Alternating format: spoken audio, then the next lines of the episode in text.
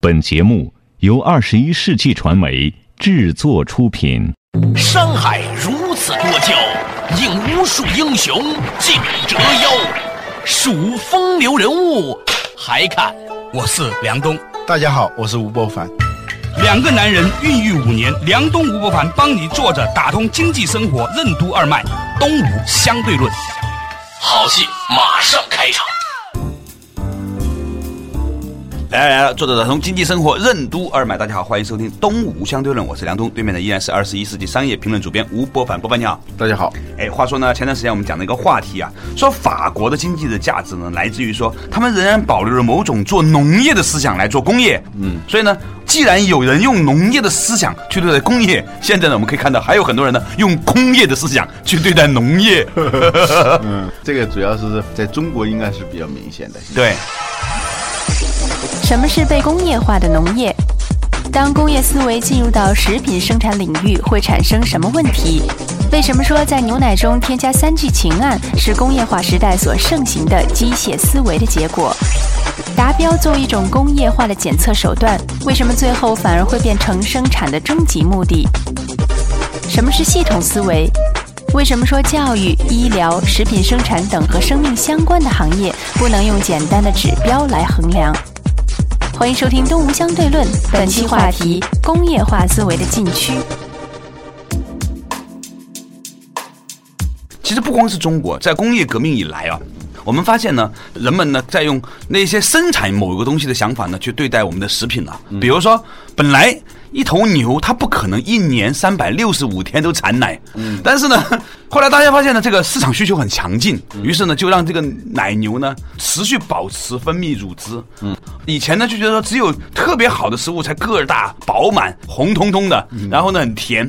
现在发现呢，这个市场既然这么好，我们可以呢打点化学元素进去。嗯，最开始的时候呢，可能是一些小小的生物添加剂，后来越来越觉得说可以变本加厉了。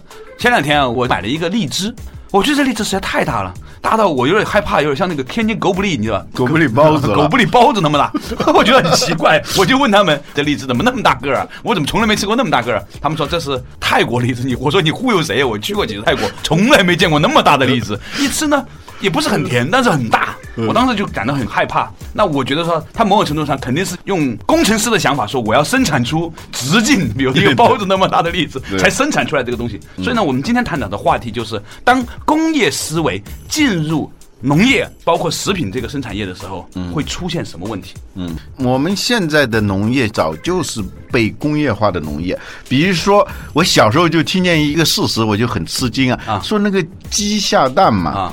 它是根据那个日照时间，如果日照时间长，它接收的那个光多啊，它下蛋就多。所以鸡呢是夏天下蛋比较多，冬天下蛋比较少。所以它要用什么办法呢？提高那个光照的时长。对，养鸡场里头二十四小时都用那个日光灯啊，那么开着，这个鸡呢一下子就阴阳颠倒了啊，以为还是夏天呢，一天能下两个蛋，是吧？这还可以的啦啊，你知道吗？这还是比较温和的方。方式，对，温和的工业他们还没有打一些化学元素进去。据我所知呢，广州人呢，有些时候去吃那种广式火锅，有一个叫脆肉碗的东西，你吃过吗？嗯，那个脆肉碗那个碗鱼啊，涮出来的时候，那个肉是很脆的，像鸡肉一样脆的。嗯，你知道怎么做的吗？我听说哈，原来呢，这种碗鱼呢是长在深山里面的那个很湍急的这个水流里面。嗯，所以呢，这个鱼呢要不被冲下去呢，它就努力的往上游。嗯，但是那个水又很冷，所以呢，在冰冷刺骨的水里面一直努力往上游呢，它那个。鱼肉啊，就锻炼的不像一般的鱼肉了。嗯，后来呢，大家觉得这个肉很好吃。开始的时候呢，就把它弄上来这个种子，但是呢，一在普通的地方一养，它就没那个感觉。所以呢，就在里面呢加冷水、加冰，然后呢，在后面呢叫一个电击板，前面呢用那个很急的水对它冲。那个鱼要是碰到后面电击板，那就很痛嘛。它一直努力往上游，这个鱼很可怜的，一出生的时候一辈子就一直游游游游游到长大，然后拿出来吃。你想想，我觉得我们在讲这个事情的时候，都不知道用什么样的一种语气来描述这个情。景，嗯，你说如果有一个外星人把我们这些人抓去那里是吧？后面搞个电击棒，叭一打你，然后呢一直往前游，游到差不多的时候给你拿来涮来吃，这是一种什么样的感受？惨无受到，对，惨无受到。关键是在这个过程当中。中，他的累积多少的贪嗔痴慢疑、怨恨恼怒烦，你知道，他全部都堆积在身体里面，而这个东西呢，最后呢，还是会回到我们的身体里面去啊。但是我们刚才讲的这个鸡的日照和鱼的这种用电打呢，其实我觉得现在看过来，似乎已经是很好了。有一天晚上，老吴你知道吗？在广州，我参加一个朋友的婚礼，然后呢，在现场呢，就有一个人，这个人呢是一个老的烧腊师傅，嗯，就做烧鹅的，嗯，他他说呢，他现在已经大概有五年到十年不做烧腊了。我说为什么呢？他说新的老板来了，是一些香港人，这些人呢要求他们用新的方法做脆皮烧鹅，他就不能接受了。我说怎么做呢？他说用那个拖地的那个清洁剂啊，嗯，抹在烧鹅上去烤呢，那个烧鹅烤出来的时候呢会很脆啊。他说据我所知，广州最少有一半的烧鹅这样烤的，嗯，哇，当时我手上夹着一块，你知道吧？都不知道吃好还是不吃好。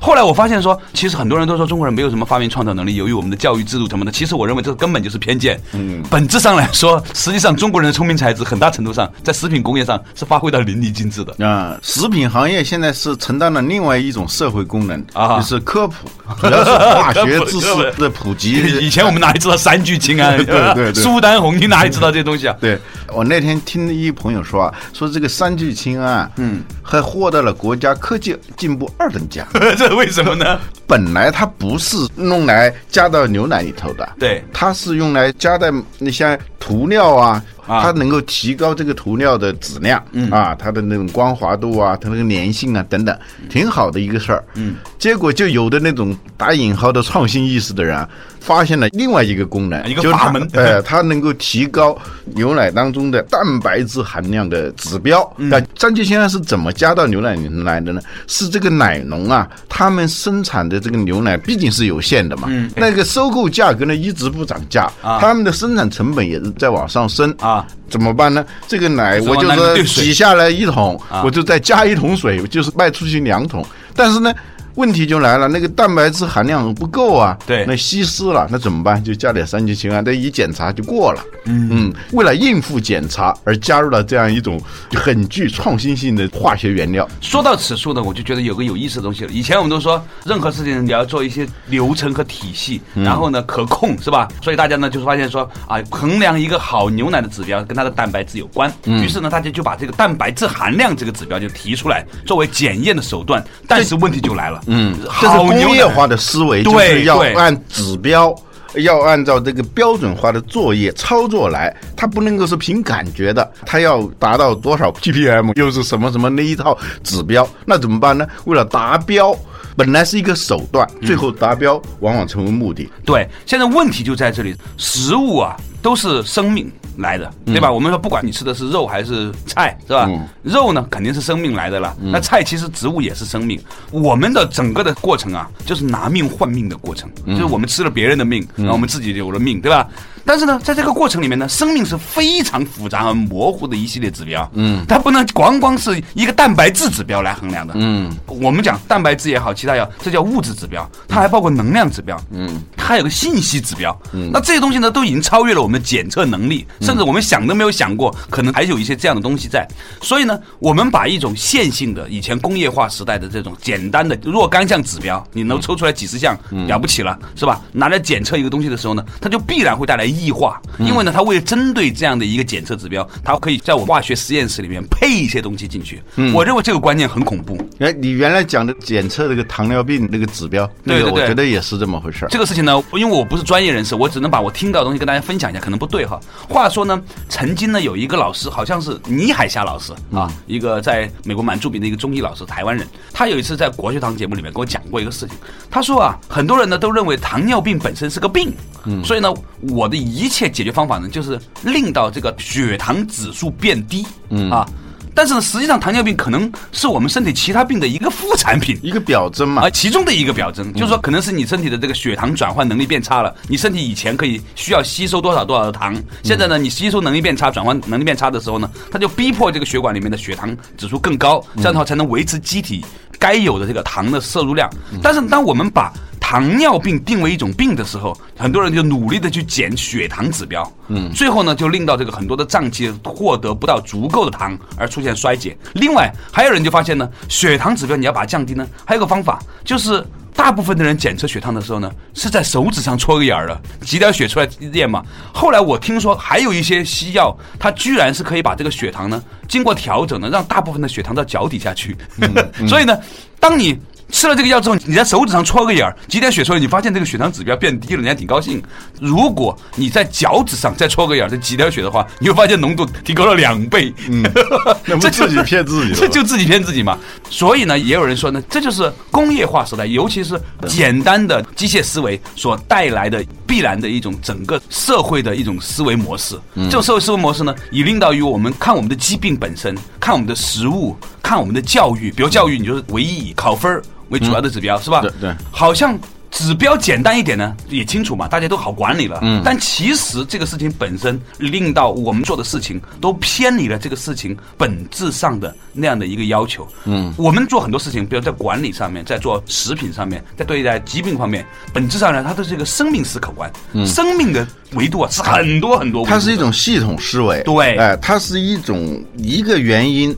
跟一个结果之间没有一个直接的关联的，对，它是多个原因导致一个结果，或者说由于时间的这种延迟啊，今天的这个原因，十年后产生一个结果。它不是一个简单的像那个机器开车的时候啊，你挂几档就是几档，对，那叫机械思维。可惜我们的身体它跟车不太一样，对啊。但我们现在的无论是管理自己的身体，还是管理我们吃的这个食物，我们都是在一种工业化的那种思维啊，来初级工业化，对，是那种有点像我们初中时候学物理的时候说，一个钢球碰到另外一个钢球，它跑向哪个方向，它是这样的一种思考。它的原因是非常简单的，就是说好多都是遵守一种线性。性关联的，对对对，就一一对应的这种关联的，对。而我们的身体，包括我们的思维，我们所身处其中的大自然，它都是一个复杂系统。嗯，这个复杂系统里头呢，最典型的就是蝴蝶效应嘛。一个小小的蝴蝶扇动翅膀，在另外一个地方产生一个龙卷风暴，对，它是这样一个复杂系统里头的那种多变量。甚至是包括好多那种不可测的那种因不可控的，还是回到我们以前说的这个失控和控制的这样一种关系。对，如果你是用一种控制的思维去解决你现在的一些问题的话，那么你就会把某些问题简化为几个指标，然后呢又针对性的去解决那些指标就完了。这有点像过去那个买鞋的那个预言一样啊。对。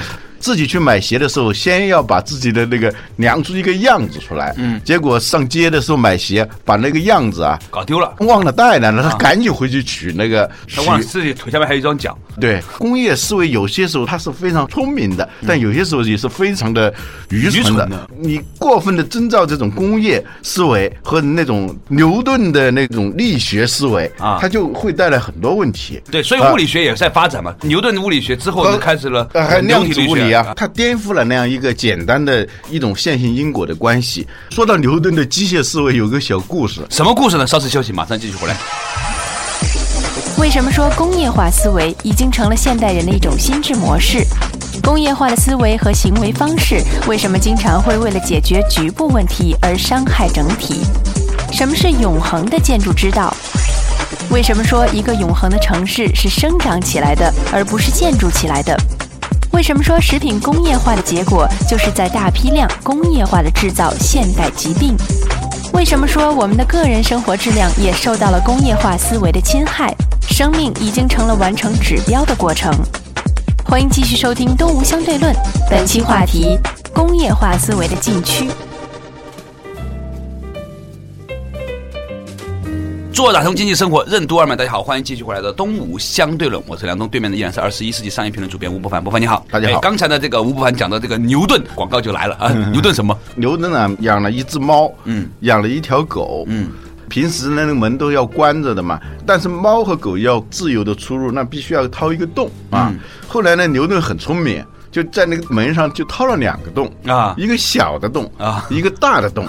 小的洞供猫进来，大的洞呢供那个狗进来。这就是牛顿的机械思维。其实你掏一个洞不就完了？掏一个狗洞就大一点就完了，是吧？对，这就是这个机械思维。它有些时候它是非常的条理化、很清晰，有时候其实是很愚蠢的。嗯，你刚才说这个农业的工业化，嗯，前两天我看了一本书，发现这真是一个证明农业被工业。化的一个很好的例子。嗯，现在胡萝卜都是橙色的。对呀，难道不是吗？对，原来世界上没有橙色的胡萝卜，真的吗？啊，有绿色的，有各种黄色的，但是呢，我们现在看不到了。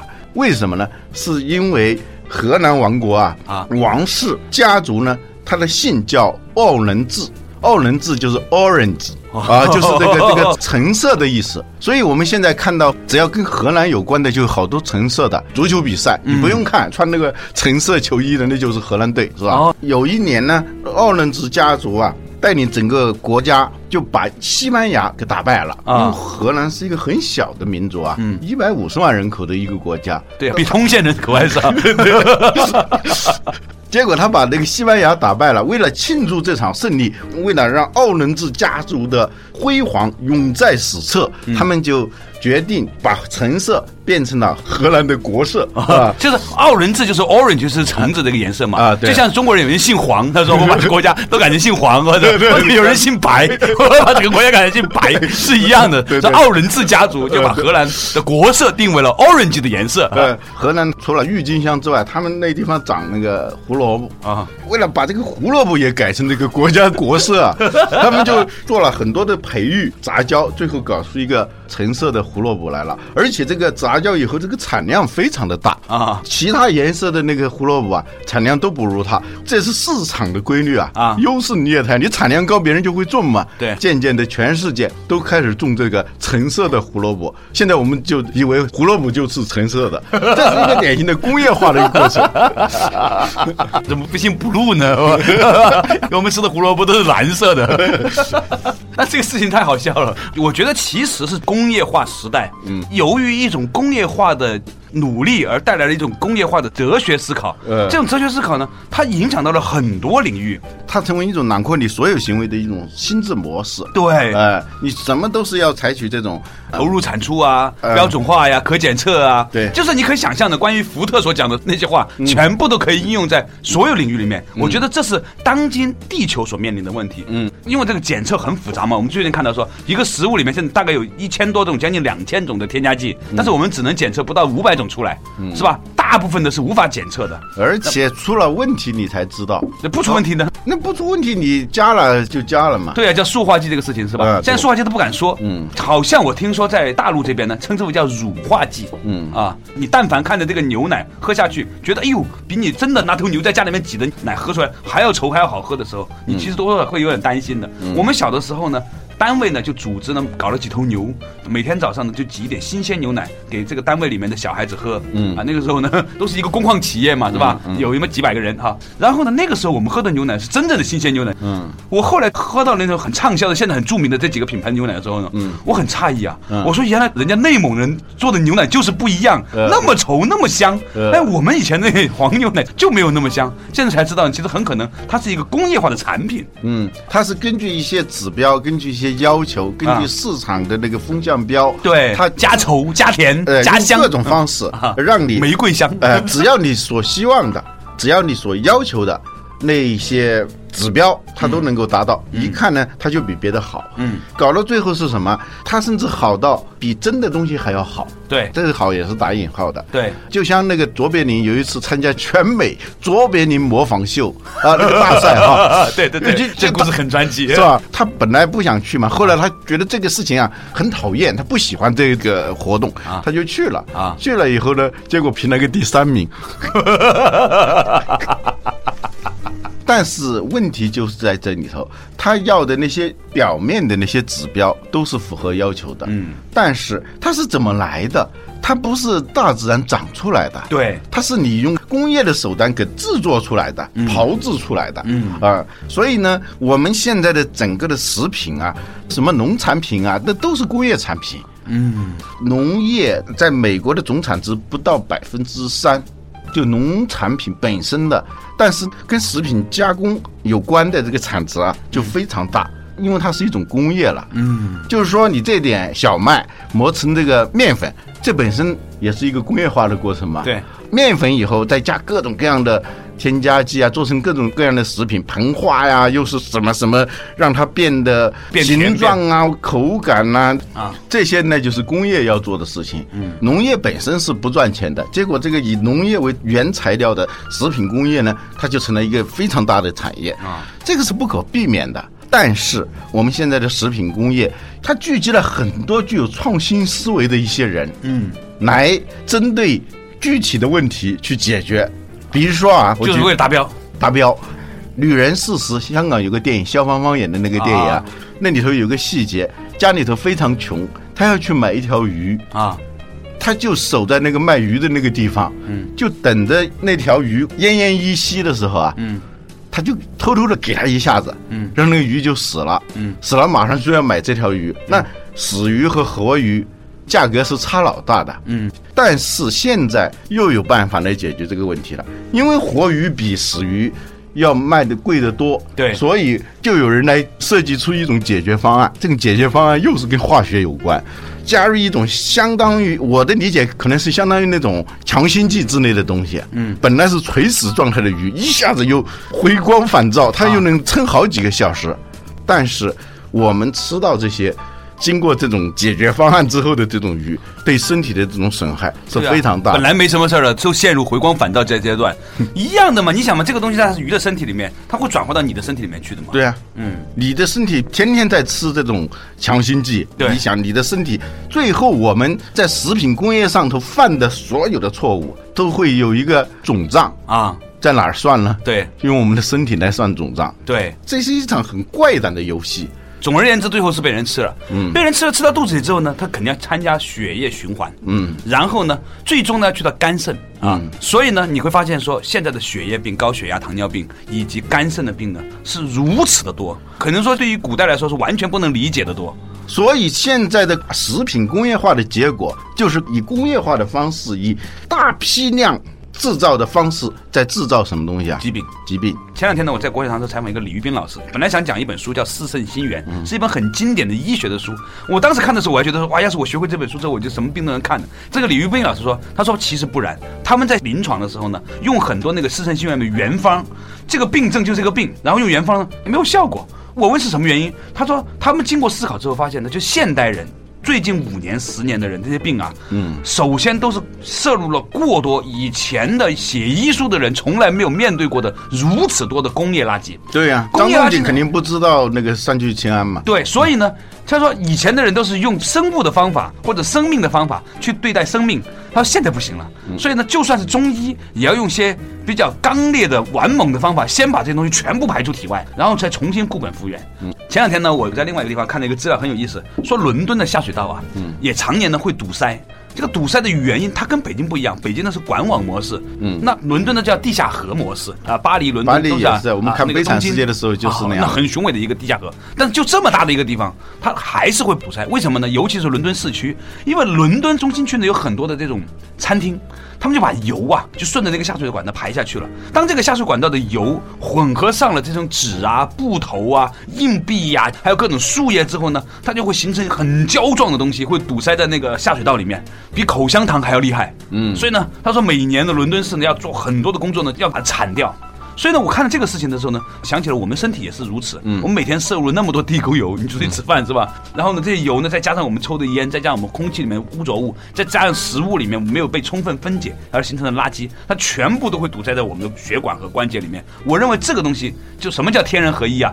就是一个城市它会发的问题，在我们的身上也会犯啊。这个城市，比如说前两天北京不下大雨吗？我们观察一个细节很有意思啊。有很多地方在堵，但是呢，北京有几条河啊，就是我市区里面的河啊，其实并没有水漫出来的。嗯，这说明什么呢？说明这个水啊是没有被排到一个更大的管道里面去，它在很多小的地方就被堵塞了。那么我们的身体其实也是一模一样的，所以我觉得说一个城市它的状态和我们在生活在这个城市的人，它应该是某种的很有趣的这种对应关系。我们称之为这叫天人合一。嗯，有一本书叫《永恒的建筑之道》，对。他写的就是一个城市它是如何生长起来的，对，而不是我们建筑起来的，对，建筑是一个人为的嘛，像广州的珠江新城，你来盖一栋，我来盖一栋，像摆摊儿似的，只不过是更大的摊儿了，对，这个建筑师在这地方建一个啊，在那个地方又建一个，完全风格不一样的，单个的楼看上去都非常的漂亮，嗯，但整体看起来就特别难看，这就不是一个永恒的建筑之道。你没有顺应一种看不见的隐秘的次序，就像草原上、森林里头，它的景观它是遵从一种隐秘的次序的。好的城市，它也应该有一种隐秘的次序在控制它，而不是人为的去那儿去盖一栋房子。你盖一栋，我盖一栋，最后呢，就是一个不可循环的、不可协调的一些东西。不可循环、不可协调的东西就是垃圾。堵车其实也是一种垃圾的形式，它只不过是一种动态的垃圾。就是这个车本来是要使这个城市更加通畅的，结果使这个城市更加堵塞。原因就是说，你破坏了它自身具有的那种自我管理、自我组织、自我修复。这样一种能力，呃，我们的身体也好，大自然也好，现在呢都是由于我们大量的工业化的这种方式，为了解决某个局部问题，为了达到某个指标，掠夺性的、片面的去给出一个对整体有伤害的那种方案。那最后这些方案堆积的越来越多的时候，使得整体它再也没有能力来自我消化了。对呀，实际上我认为过去的这两三百年啊，工业化，尤其是粗陋的这种直线思维的简单的工业化的这种思考和这种心智模式，已经全面的侵占了我们社会生活的方方面面。这包括个人的生活质量，对，是受到这种思维模式的影响。对，比如说我们。对我们的生命感受，最好的感受就是让你身心通泰，对，这就是那种幸福感嘛。现在不是，它都是指标化的。嗯，你二十岁该怎么样？嗯，你三十岁该怎么样？嗯，车要开什么样的车？房要住多大面积的房？最后呢，就是把你所有的精力都是用于完成这样一些指标，结果发现那个指标完成的时候，差不多你也完了，而你真正要做的事情。恰恰给忘了，就是把手段当目的，把指标当目的，最后对你自身形成的那种伤害，自己意识不到，但是总有一天还是要让你自己来承担的。比如说，我为了挣多少个亿，可以不计一切代价的去完成这些指标，嗯，但是最终这个生态你是不能破坏的。我们把指标当做了一个终极目的，嗯，而在达到这些指标的时候，因为它一旦可量化。这就会造成一系列不可量化的那一部分的损失，所以我觉得从这点上来说，我认为德鲁克提出来说一切的管理都是要可量化的，不可克量那些不可管理的这个思维，的确是工业时代的一个自然的产物。但到今天，我们需要从另外一个角度去思考它了。好了，感谢大家收听今天的东山多论，我们下一期再见。